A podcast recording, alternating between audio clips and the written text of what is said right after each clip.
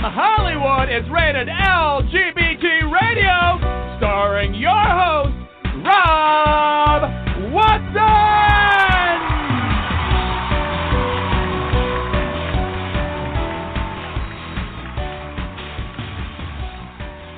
And hello, hello, hello to all of our listeners.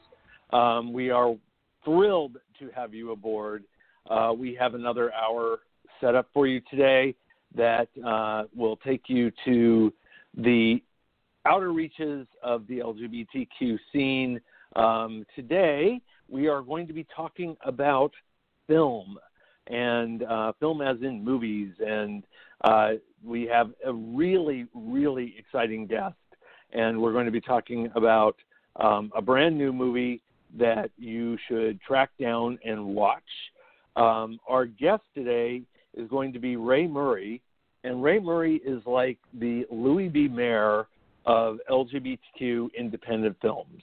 And actually, that's probably even limiting because the films that he um, has been at the head of and and in distributing and bringing to the world in various facets um, goes beyond just the LGBTQ experience.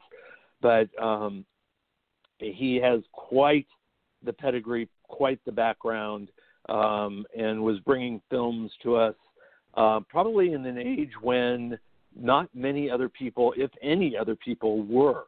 So um, he's he's quite the groundbreaker. He is currently president of Artsploitation Films, um, and they're distributors of some incredibly intriguing, artistic, mind blowing pieces of work. Um, he is the author of the book Images in the Dark, an encyclopedia of gay and lesbian film and video. Um, and he is also the past president of TLA Entertainment, of which he was in charge of for over 30 years. And uh, TLA um, operated cinemas, um, video stores, film distribution, um, just touched so much for so many years. And in all of that, he also founded the Philadelphia International Gay and Lesbian Film Festival. So um, he has been bringing us thought provoking entertainment, um, exploring our world for quite some time. Um, I, I also um, today I want to pay a, a, a brief tribute um, to uh, Naya Rivera, who passed away. Naya played um, Santana on the show Glee. She was a landmark um, actress, and uh, the role was landmark in its portrayal um, on the the mass media level of um, a Latinx woman who is bisexual um, and exploring her sexuality, and she did it with such strength and inspiration and talent, and inspired so many young women um, uh, through that portrayal.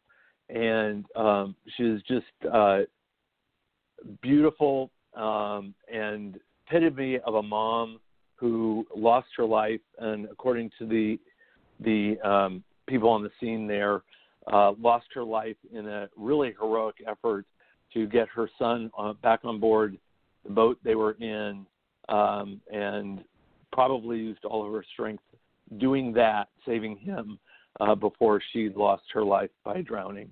Um, she is going to be just completely missed and um, just a talent lost way, way too soon. Um, with that, uh, I want to bring on my esteemed co host, um, the renowned journalist, Brody Levesque. Brody, welcome to the show. Good afternoon, Rob. Good afternoon, good morning, and good day to all of our listeners around the globe. We appreciate you very much uh, downloading our podcast and giving us a listen. We appreciate all of our uh, wonderful guests that have been on the show. We've been so honored, uh, and it's it's a lot of fun. Uh, to follow up on what Rob said, uh, my colleague uh, Kate Sosin over at NBC News did a piece that's out today, and it's the brutal death of Rita Hester in 1998, which inspired the movement for uh, recognition uh, and culminated with instant, in, International Transgender Day of Remembrance. Um, the legacy has been cemented, as Kate writes, but her name has largely been forgotten. Uh, and if you go over to NBCNews.com, the title of the article is Everybody Knew Rita. Decades later, still no answers in the slaying of a black trans woman. And I highly recommend uh, you folks uh, check out Kate's reporting. It's uh, excellent as always. Um, as we start through the end of another week, uh, we are looking at now 24 uh, states that have incredibly horrible, horrible uh, numbers of COVID 19 cases. Uh, some states like Florida, Arizona, and Texas uh, literally setting daily records in the amount of cases uh, on new infections of the COVID virus. In California, uh, over 30 of the 58 counties in the state are now starting to dial back some of the uh, planned phased reopenings as the virus literally starts to uh, increase the hospitalization uh, rates, although the mortality rate for now has remained relatively stable. Experts um, have said that that shouldn't be a good sign. That should be taken as a cautionary note. I had a conversation briefly with Dr. Anthony Fauci uh, two days ago uh, in regards to the overall numbers and reporting. And the one thing that Dr. Fauci, uh, who's head of the infectious disease unit at the National Institutes of Health in Bethesda, Maryland, said to emphasize, and I'll emphasize that again to all of our listeners wear a mask. Wear a mask, wear a mask, wear a mask. It literally, literally may save your life. Um, in terms of uh, other news around, uh, Rob, it's uh, a little tough right now with the campaigning going back and forth. President Trump has been leveling attack after attack after attack, not only just on uh, Joe Biden and the Democrats, uh, he's also his White House has now uh, literally gone after Dr. Fauci himself. Um, and we got wind today that the Trump administration is now refusing to process new applications for uh, for DACA, which is a deferred childhood protection program for, uh, for immigrants who were brought to this country as children. And this is despite last month's Supreme Court ruling that reinstated uh, the program. So lawyers, uh, so lawmakers on the Hill and advocates, of course, uh, are doing their best uh, to try and counter that. And again, with the this administration, you know, it's just become uh, one of these things where there's no bottom. it continues to get right. bad, and there's just you know that, that's really at the end of the day. You know, one of the things that the president's been pushing hard on, and here in California, we now have most of our school districts, including the nation's second largest school district, uh, the Los Angeles uh, Unified School District, saying they're not going to open classes for at least the first half of the year or first semester uh, due to the fact that you know they can't guarantee anyone's safety uh, in terms of the COVID crisis. I should note that we're talking about more than just the students. We're talking about the lunch ladies, the janitors, the bus drivers, the teachers themselves, administrative staff. So, uh, you know, LAUSD, the San Diego, and some of these other school districts are saying no. Well, today from the podium during the briefing, uh, the White House press secretary said the science should not stand uh, in the way of this, and this was on the president's push to reopen schools. So there's the there's the White House for you. Um, right. Outside hey, of that, Brody, I want to uh, ask you. Yeah, yeah, go ahead. I, I want to ask you. Um, there was a change this week in terms of the information gathering. Um, it was taken out of the hands of the CDC and the information is now being taken up by the White House itself, uh, which is, to me, at the face of that, sounds pretty scary given how uh, they've turned into nothing more than a propaganda machine. Uh, what is your take as, on that as a journalist? Well, not only has the White House uh, taken away the direct reporting of data points to CDC, uh, and turned it over to HHS and buried it within that bureaucracy. But then they also cleared all the data off of the CDC website, Uh, we went, we meaning those of us in the press corps, went in yesterday to take a look. The data's gone. It's not there. Um, the White House press secretary today claimed that there would be, you know, data available for use by the press, the public, and the scientific community, uh, including those that have been tracking the COVID uh, crisis and data points, uh, and it would be made readily available. But we don't know where readily available is at this point, uh, except somewhere buried in the HHS bureaucracy, but certainly not resident with CDC, where it has been, and it has been easily accessible not only to those of us in the press corps, but also to people that are tracking these cases uh, and trying to figure out what's going on with working models of COVID. So, um, and and again, overall, for appearances' sake, quite frankly, this looks like uh, that data is being politicized by the White House. Uh, so, uh, once again, here we have the White House uh, making a political issue out of something that, quite frankly, shouldn't be. Yeah, yeah, no, scary, scary stuff. Well, now we're going to shift gears from the the news of the day um, to to film, and uh, with that, I want to bring on um, our special guest today. Um, like I said, he has really been at the forefront of bringing us films for quite a, a while, and um, we need to thank him for it. Ray, welcome to the show. Um, wow, you what was it like when you started out? I mean, I my my own take on it was that there wasn't a lot of the kind of films available without your efforts. Um, is that an accurate statement? Well, uh, it's a little more complicated. In the, I kind of really started in the 70s and 80s, uh, working in a repertory cinema, and there were gay lesbian films, but they were by and large uh, either negative portrayals or they were films, international films. So something like uh, Boys in the Band or The Killing of Sister George, two of the biggest, I right. guess, of, of the films of that era. They didn't depict a very positive portrayal. But then over the years, especially the 80s, a lot of uh, it started to change, and there were, especially in the United States, independent filmmakers starting to make um, queer cinema, and uh, and that's kind of when I started. I was still running a cinema, but then we started running a film series and called it the Gay Lesbian Film Festival and kind of launched it there in the mid 80s.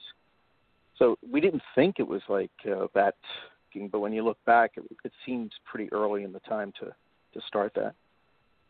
Yeah, it's. I mean, because nowadays you go onto the streaming services, Netflix and Hulu, and they have a whole LGBTQ kind of genre section. Many of your films you know are are from from the past are there, um, and um, you know younger people. Uh, plus, you know, LGBTQ films and films and TV shows have uh, become more mainstream. We just mentioned Glee, um, you know, and obviously Ryan Murphy, pretty, pretty much everything he does. Um, and I think younger people don't remember that time when it just you weren't you weren't going to just fall into it like you can now. Oh no, it was very different. I, I remember going to New York City even, and I was in line for a gay lesbian film festival, and cars were driving by screaming out "fag" and stuff like that. And this is New York in the '80s, so uh, times have changed amazingly over the years. Yeah. So um, you're you're currently president of Artsploitation films and um, you're distributing films. What um, and I love the description of your distribution group. Um, tell us more about the um, the brand of um, oh, exploitation. Sure. Well, it came out of uh, I sold TLA uh, about seven years ago, and its distribution wing was primarily gay male cinema, and that was my life for many many years. So um, when I sold that, I started up a new company, but I wanted to get out of that a little bit. So I ended up focusing more on international genre films, strange films, kind of controversial movies, uh, with a few gay lesbian titles in there, but primarily just anything that I liked and that were kind of in the genre world not it's there's horror, but not uh, an emphasis on horror. More on strange, right? Groundbreaking.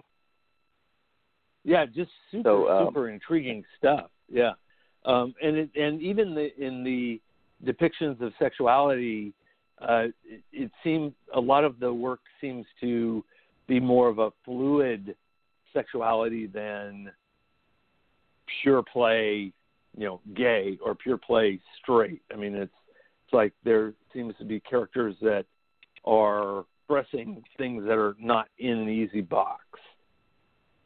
Yes, and that's where the beginning of gay cinema it was mostly coming out stories or first love, and very simple tales of of like kind of dealing with being gay.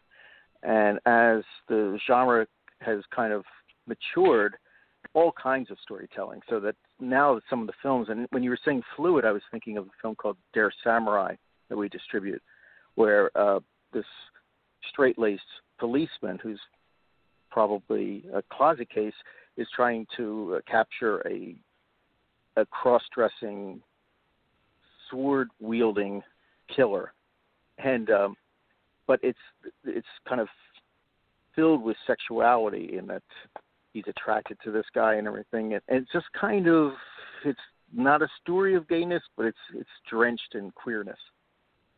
Right. Uh, How do you feel the the films that you have been involved with, how they sort of at an arm's length, uh, or the the tail that wags the dog of mainstream um, filmmaking? And, and the reason I'm asking that is that probably one of the ones that came out in the last two years or so was Love Simon, which was exactly what you just described as um, characteristic of movies that you've been touching for decades. And then what they do, they get the, the Hollywood or professional treatment, and it's not controversial, and and the world's kind of changed a bit, so they can accept this, and and non-gays can watch the film and not be threatened. Um, there was an old adage that the moment that you see two men kissing, you know, it's you've lost the date crowd, and it just becomes a gay film no matter what. So it's Right. changed a lot with that, especially the younger generation. They see these movies and they just watch them and and they identify because their friends are queer, and it's like it's not a big issue. Where years ago it was a completely different. Uh, you kind of sought these films out, and kind of it was a little bit, you know, they weren't at all in the mainstream. Um, if you don't mind, Rob, let me interject because I have a question for Mr. Murray. Sure. Uh, Mr. Murray, one of the films that you were directly involved with um, back in the day with TLA was a film that touched on bullying, it touched on conversion therapy, it touched on first love, it touched on the dynamics of relationships uh, within and without the LGBTQI plus community. Uh, and I'm speaking, of course, of the 2003 film Latter Days. And Oh yes, um, it seems to me that, and, and I'm looking through your catalog, and, and, and quite frankly, this was the first movie from your releasing company that I became aware of you folks.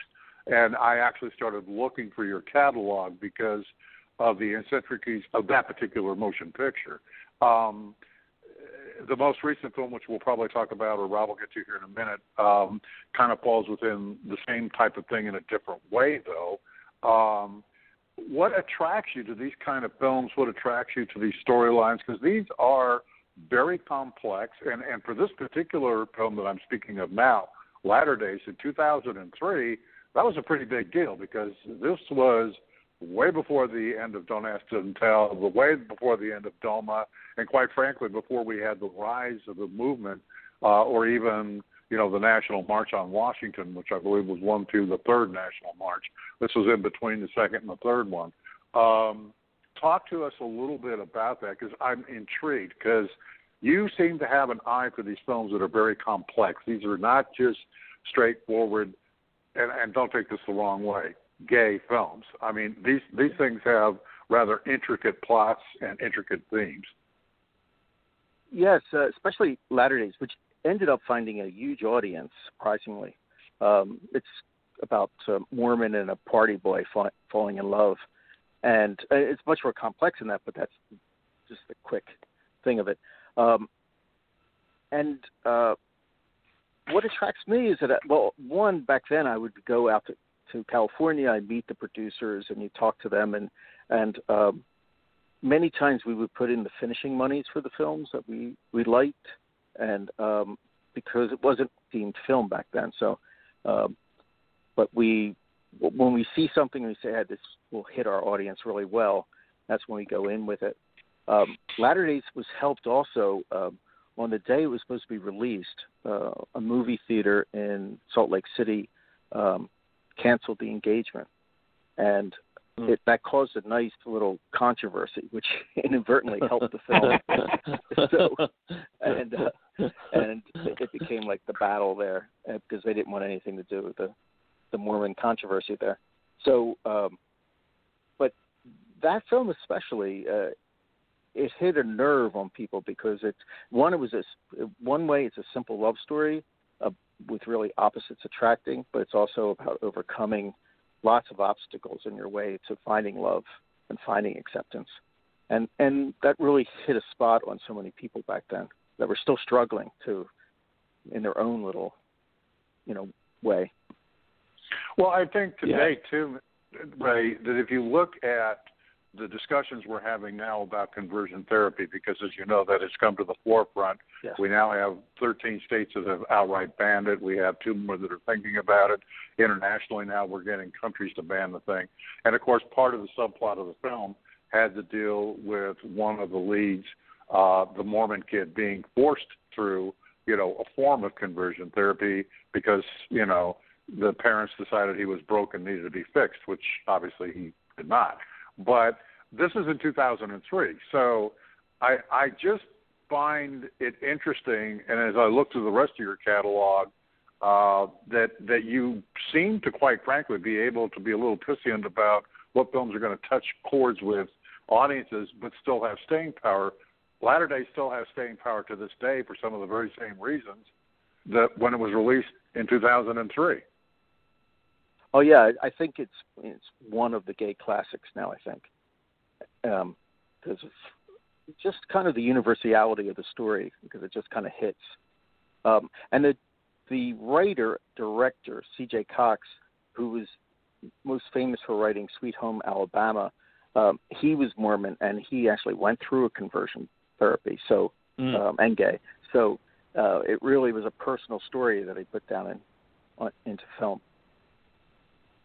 Uh, it, it's funny with that film because even besides the lamb breaking subject matter and everything else, it had such um, interesting production uh, values. The music from it, I still listen to the music from that film. Wow. I have it on my iPod. Oh, it's great. like it got some classic stuff.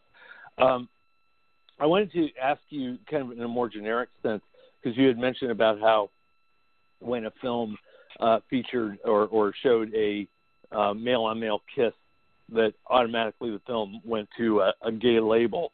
Um, it, one of the things that I've always been intrigued with um, in the film industry, and your films seem to kind of ignore this, but um, it's still kind of present in mainstream films, is that if um, any film happens to show a penis, it is automatically X-rated, and it's it's just sort of like when well, I that battle look uh, back, go ahead. Yeah. Okay, sorry. No, no. There's a constant battle with that. Uh, just uh, our most recent release, The Prince, El Principe, it just came out a couple weeks ago, uh, features full male frontal nudity. And most people don't realize, but the streaming sites, especially iTunes and Amazon and um, Fandango and, and sites like that, have a strict no penis policy. So uh, not only you know dealing with the gays subject matter, but also the nudity factor. So we have to blur that all out for them, and uh, and or edit it out. So it's it's uh, people are not seeing what the the filmmaker. You can see it uncut on some of the streaming sites and definitely on DVD or Blu-ray, but uh, we, right. we always Pardon have this kind of censorship battle. Yeah. Sorry. Sorry. yeah. uh, it was making jokes. So, um, no, yeah, it's it, and which is you know when you watch the film, it is done. I mean, it is not gratuitous at all, No. and the nudity is so natural that you don't really even think about it.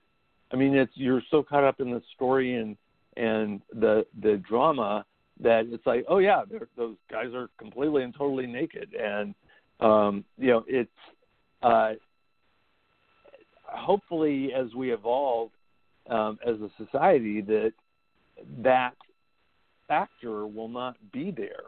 Um, it also, it, I guess, my biggest wonderment about that is that prudity around um, the male genitalia. How does that spell out with toxic masculinity and a lot of those kind of things that are going on in our society?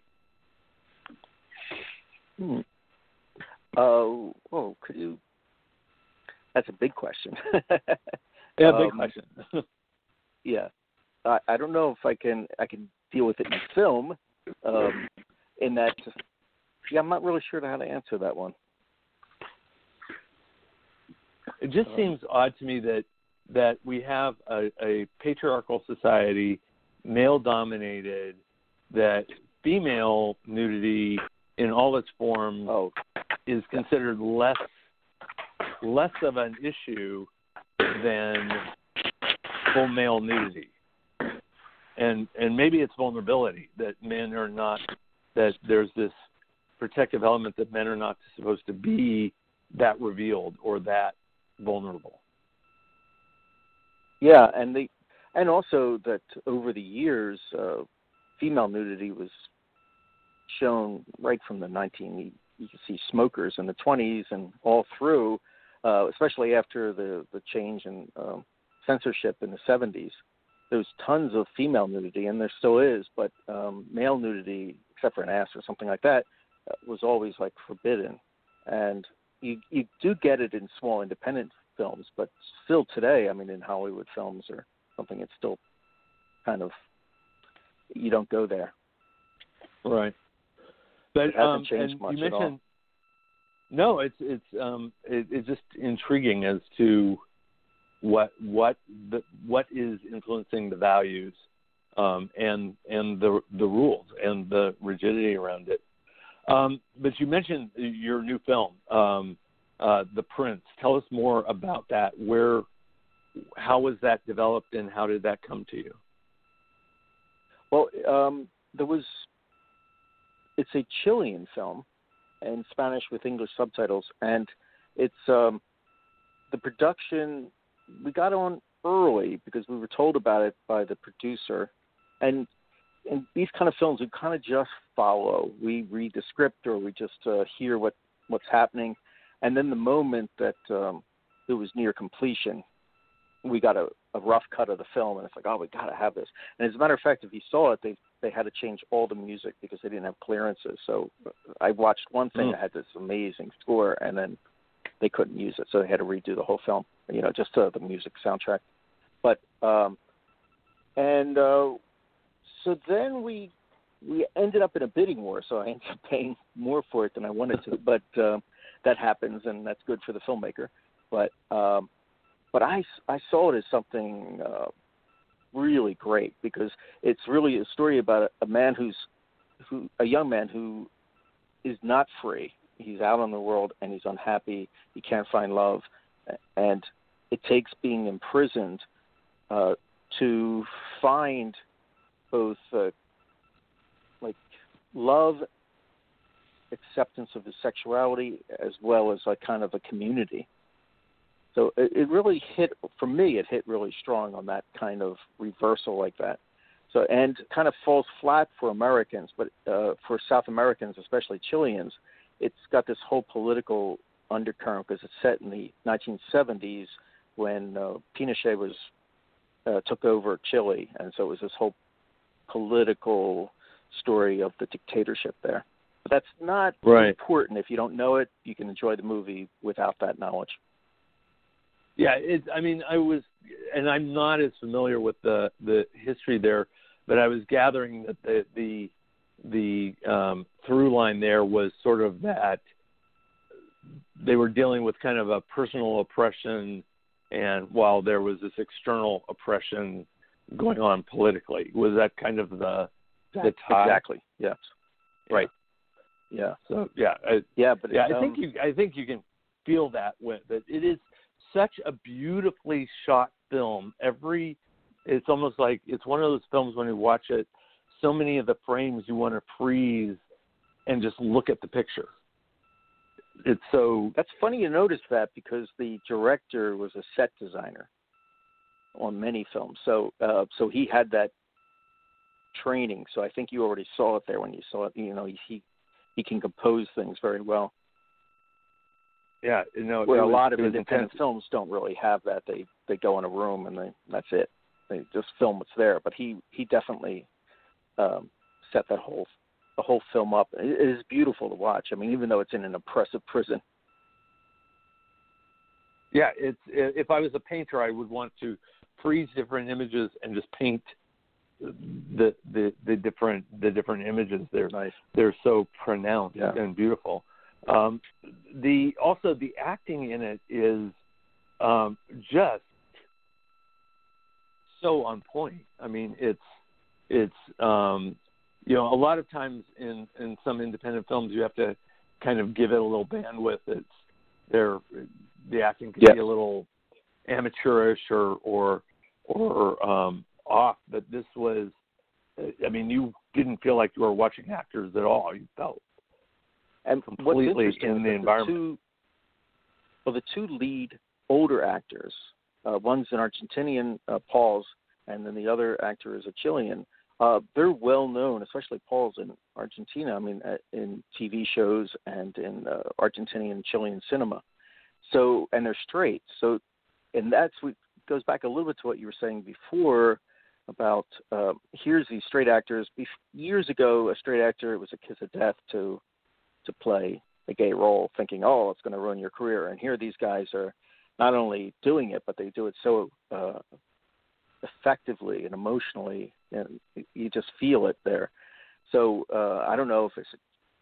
I think it's just a general change in the way people approach it now, and they don't feel that it's a career-ending move to play a gay role. Well, on, on that note, and a little segueing a little bit, um, what are your thoughts? Because there seems to be um, a really strict constructionist um, mood going on um, with people playing gay roles and transgender roles and who they are and whether straight people should be paying, playing gay roles, et cetera. What What are your Yeah. thoughts on on that kind of issue?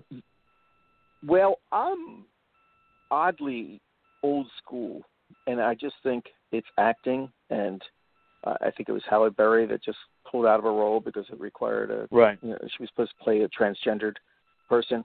Uh, it's acting that people don't, uh, you know. It's all make believe. So I think that if you're a good actor and you can uh, create a character that's believable to the audience, that's fine. So I, I don't have that political um, the rules there that uh, there should be this or that because uh, it's uh, now that I'm because maybe I'm older and a lot of people don't believe in that. So I'm I'm, I'm not saying that that's the right way, but that's the way I feel. Yeah, um, and Brody may have a, a different opinion on it, but I, I, I'm kind of middle of the road on it because when, um, and we're sort of veering off on a tangent here a little bit, but we'll get back. Um, like the Halle Berry thing, uh, one thing when she talked about the role, I found how she talked about it um, a little bit off. I mean, not a little bit off. I mean, it was she was um, her approach to it and what she described um, to me displayed a lack of understanding of what a transgender person even was. so I appreciated that she needed to educate herself on that piece of it. I, I guess my, and I also am on board with, strongly on board, vehemently on board, that transgender actors and actresses need to be, be getting roles. They need to be participating in in the scope of of casting in general. And I think it is um, a bit of a travesty for the industry as a whole that I cannot name a transgender male well-known actor. I can a few, a handful of transgender female actresses, but um, they, even they are, are, are the handful is is is a small club, and there obviously should be many many more of those. But the way I see Hollywood working and how projects get going and stories get told, um, the right person that, who's behind it may not fit the identity. And uh, the thing that I feel a little bit tragic on these projects that have been stopped recently is the project is dead. The project isn't happening. And it's a story that is not going to be told. And I feel like that's a tragedy in itself. Brody, did you have a comment on that? Well, you know, I think that one of the most difficult aspects, at least in terms of looking at the dynamics of film today and filmmaking, uh, and I have quite a few young people that I mentor and that I know really well that are filmmakers. Um, most of them are gravitating towards what they feel is more of an authentic voice by having a trans actor or a gay actor or a lesbian actor uh, or even a queer uh, identifying person um, in that role. And and it's and, and I while I agree with Ray, and I think there are, are certainly very good examples.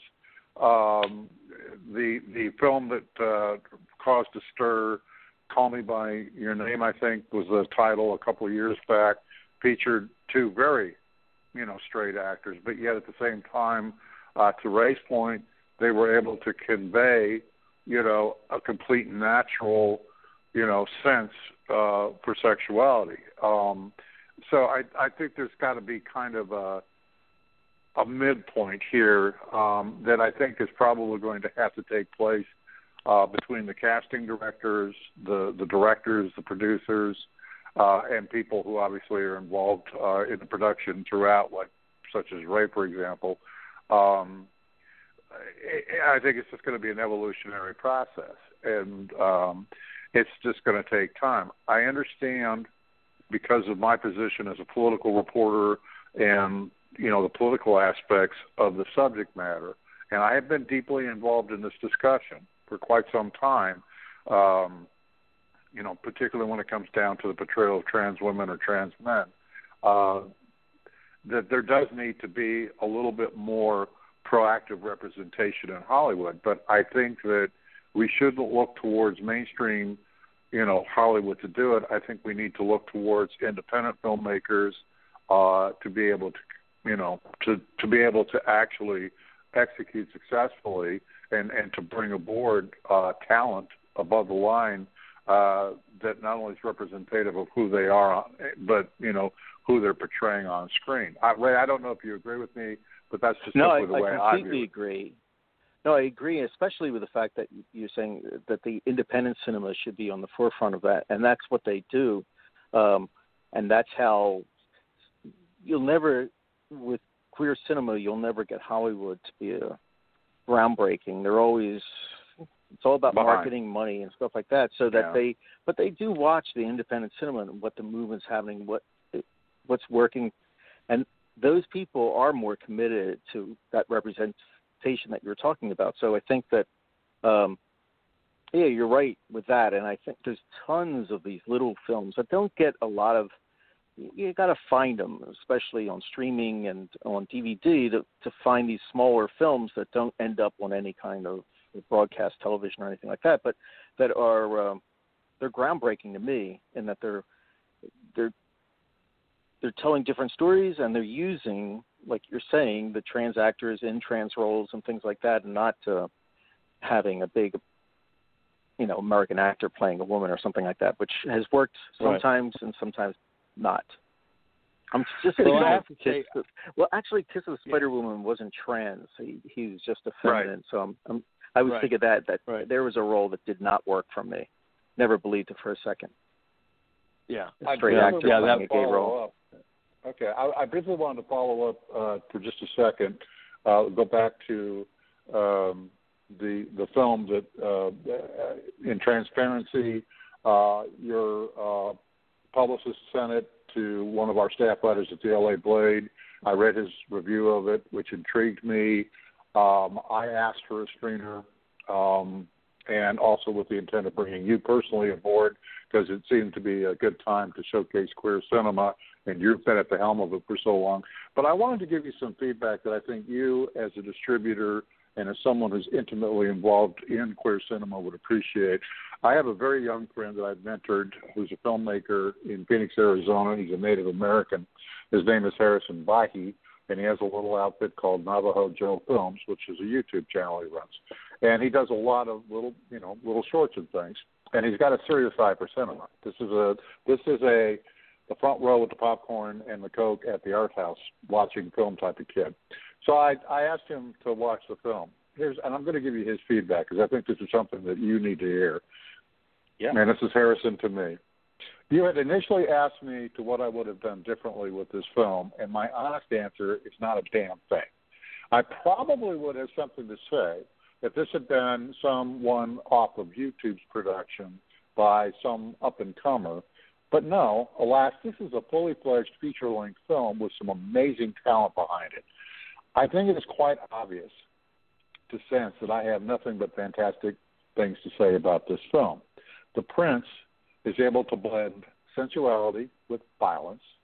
It weaves together a tale of jealousy, love, and death.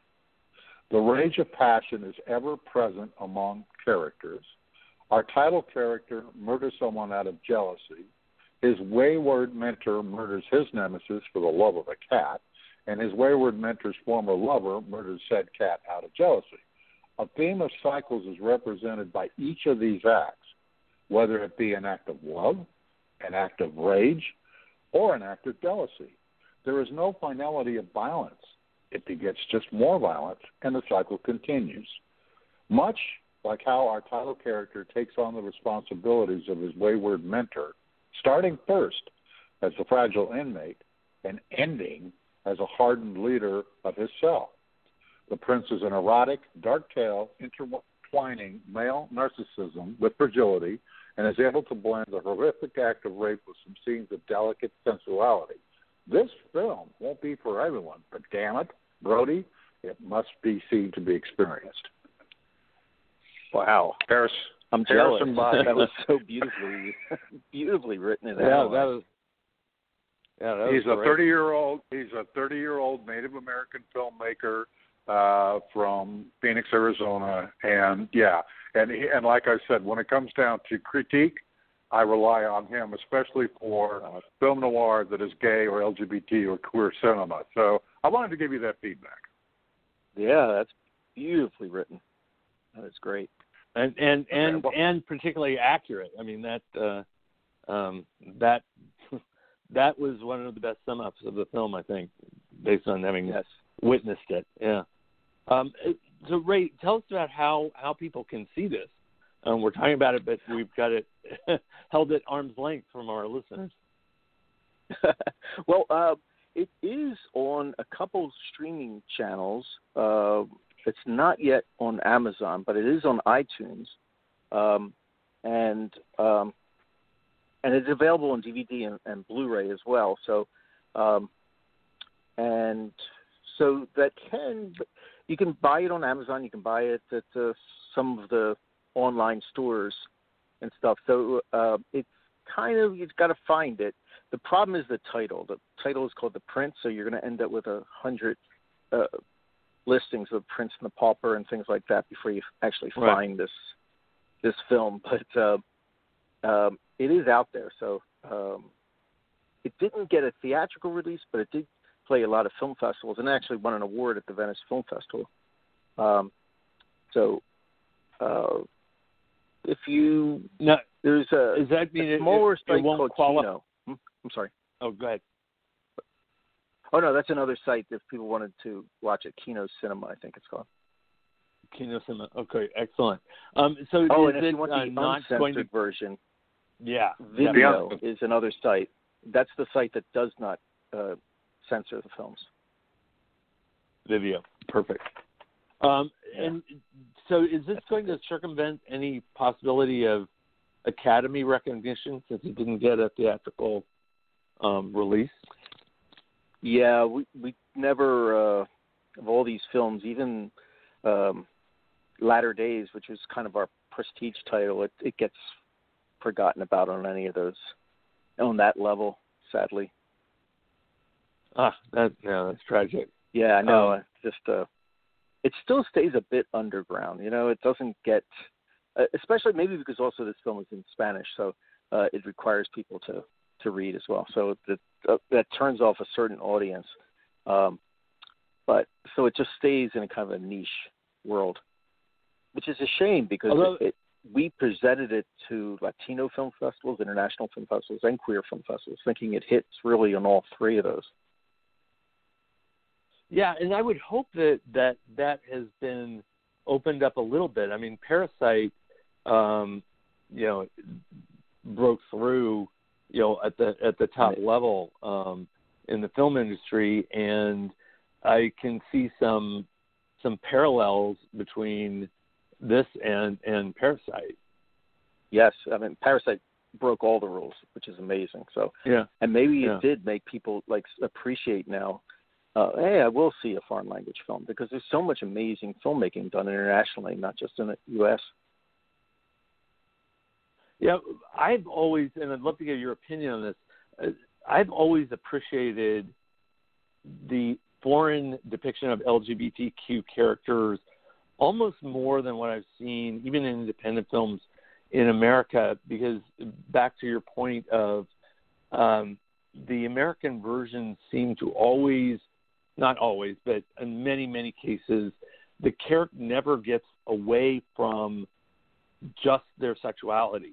Like this is supposed to be yes. a typical gay man, and the typical gay man is does this Whereas a lot of the European and South American films, the characters are gay or lesbian or or or fluid, but that aspect of them is not what it's about. You get this full character that is unique to the, the person, and that's an aspect of it, which is to me so much more true to life. Oh, it's and it's true, and it's been for decades that way. I mean, it seems like uh, the international depiction or the representation of gays and lesbians and trans people in those films much more complex, much more deep than um, the U.S. ones. I mean, the problem is that a lot of, where the difference is that um, a lot of the international films get funding from all kinds of sources. Where in the United States, a, an independent filmmaker, um, the, his friends, family, and fools to get the money to make his his vision of a film, and you'll never get it from the government or from agencies that really support the arts um, to much of an extent. So um, the quality of the films and the diversity of the characters, I think it's greater internationally than here in the U.S. Yeah, no, it's been that way um, too. Yeah, it, it and and I appreciate the the product of that as, as a result. Um, the one other thing I wanted to ask you about was um, um, the the one project that you've been involved in was writing the um, encyclopedia of gay and lesbian film and video. That seems like, first of all, a huge undertaking. Second of all, such an important resource and piece of work. Um, how did that all come about, and um, have you updated it? I, I could never update it because it, it happened before the tsunami of of real uh, queer cinema that happened. I mean, I wrote it in '90, so then uh, that's a long time ago, and, and you can almost write a whole other two more books on the films after that. Um, back then, I would like be searching for films and and finding, you know, like oh, did I? And where how I started was that I was a uh, in college. They taught me to take notes in movies, so I always did, and I kept the notes and I was uh, crazy about watching films, especially queer films. So I had this already a, a, a lot of knowledge on all that stuff. And then running, I ran a repertory cinema, so we showed a lot of those movies. So um, so I just called that together and then start doing research, and you find a ton of films. And then we found like you know those little characters in a in a film that's just one little character and he just gives a little bit of a, something that you realize the character is gay. And I would love that in a film because uh, they had the Hays Code for so long that they couldn't depict a homosexual character, so it had to be done in, in code. Yeah, no, it's fascinating stuff. I mean, you kind of reminded me of the sort of the difference of the involvement because sort of back in the day, if um, just as a consumer, you know, if you or as a gay consumer, if I heard of something that had a gay character in it or you know something like that, you rush to see it and you know it's like hold on to it and and get a hold of it and everything else. And now we've been so spoiled that everything that comes out is like, you know, like um, I think there is a there was a follow up to Love Simon. I think it's called Love Victor. Um, and it's there, and it's like, oh, okay, I, I see it there, and I haven't watched it, and because it, there's so much. Exactly. It's before it was like kind of you always sought it out, and it wasn't. You did not see it on television. You didn't see it on mainstream cinema, and so that you had to kind of find these these films. And and now mainstream media is, you know, the culture wars. You know, the gays and lesbians have slipped through the gate there. So um, they're depicted all over the place, and it has lost a little bit of its. Uh, I won't say specialness, but the way you, you kind of it was exciting to me to find these characters. Right, exactly. Yeah. And, and now you're right. It's like it's you turn on TV and it's on. You know, they're everywhere. so. Well, you know what you have, what you've done, and everything that you've accomplished, and and getting the material to the world is is absolutely astounding, actually. Um, so I want to thank you very much for that. We're kind of running out of time. I wanted to ask you, what have we not asked you that we should have? Hmm. Well, there's another. I'll, I'll do a little pitch here. There's another film that's coming up, uh, which is really the opposite of The Prince. It's called Benjamin, and um, it comes out in August.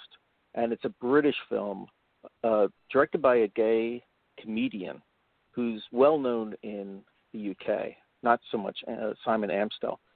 And it's a it, it, why it's different is that it's a gay love story, but the director and the whole pitch is that it's it's it's a love story, and you kind of take away that kind of limiting factor of saying gay, and uh, it's it's a universal story, and um, it's not sexual. It's it, it's tender, romantic, and funny, so it's a it's kind of the opposite side of the coin of the Prince, um, but equally, uh, I mean, it's very entertaining uh, and fun. And um, but it's it's uh, the director wants it sold in a different way, so it's um, and we're we're going by that. He actually even took out the he wanted us to take out the word gay in the blurb. So he says, no, it's not a gay romance; it's a romance. And interesting approach. Good for him. Good for him. Good for him. Absolutely. Yeah, yeah and that's the progress. It, it, I think. Yeah, exactly. It's, it's it's what you and I were talking about about where where we've come to. Well, we definitely want you guys back on here when um, Benjamin is available. Um, I know you have a couple of new um, other uh, new releases. Uh, a film called We, uh, one called A Young Man with High Potential, and The Devil's Playground right now. Yes. Um, actually, Devil's Playground is a is a classic film um, from 1975 that we re-released because it was long out of print. Um, set in a, a, seminary in Australia and, and, the whole sexual tension there and the, the priests and uh, not so much abuse, but the tension and the problems of, of confronting sexuality with spirituality. So that, that's a, uh, considered one of the early classics. Um, and We is another one of those films where we had so many problems with censorship. Is about kids being completely amoral and uh, the breakdown of, of they anything goes with them. And I, I thought the film was great and really fun and, and shocking in a certain way, but um, we had a tough time selling that because it was a little too much. Even the artwork is too much for most retailers. So we're we're always battling that, and even though it wasn't uh, gay or lesbian, it was just uh, they were straight kids, but we still had a problem in in trying to uh, get that to the audience that would like it. But yeah, it's that's always the, I mean, the game. yeah, it's sort of you ride that line because what you are putting out there is really not film or movies like like uh, the latest Marvel superhero. You're really putting out art. Disturbing art is unsettling. Art is thought provoking, and art should push your envelope and your boundary. And it, it is sort of um, counterintuitive to try to put that through a pipeline that's got all these rigid boundaries and restrictions and everything else around your art. I mean, it's um, yes. That, that's and that's it's a continuing battle. so. yeah, that's why I think what you are doing in many ways is heroic, because you're one of the people who is pushing our envelope um, and putting Thank this you. kind of material in front of us.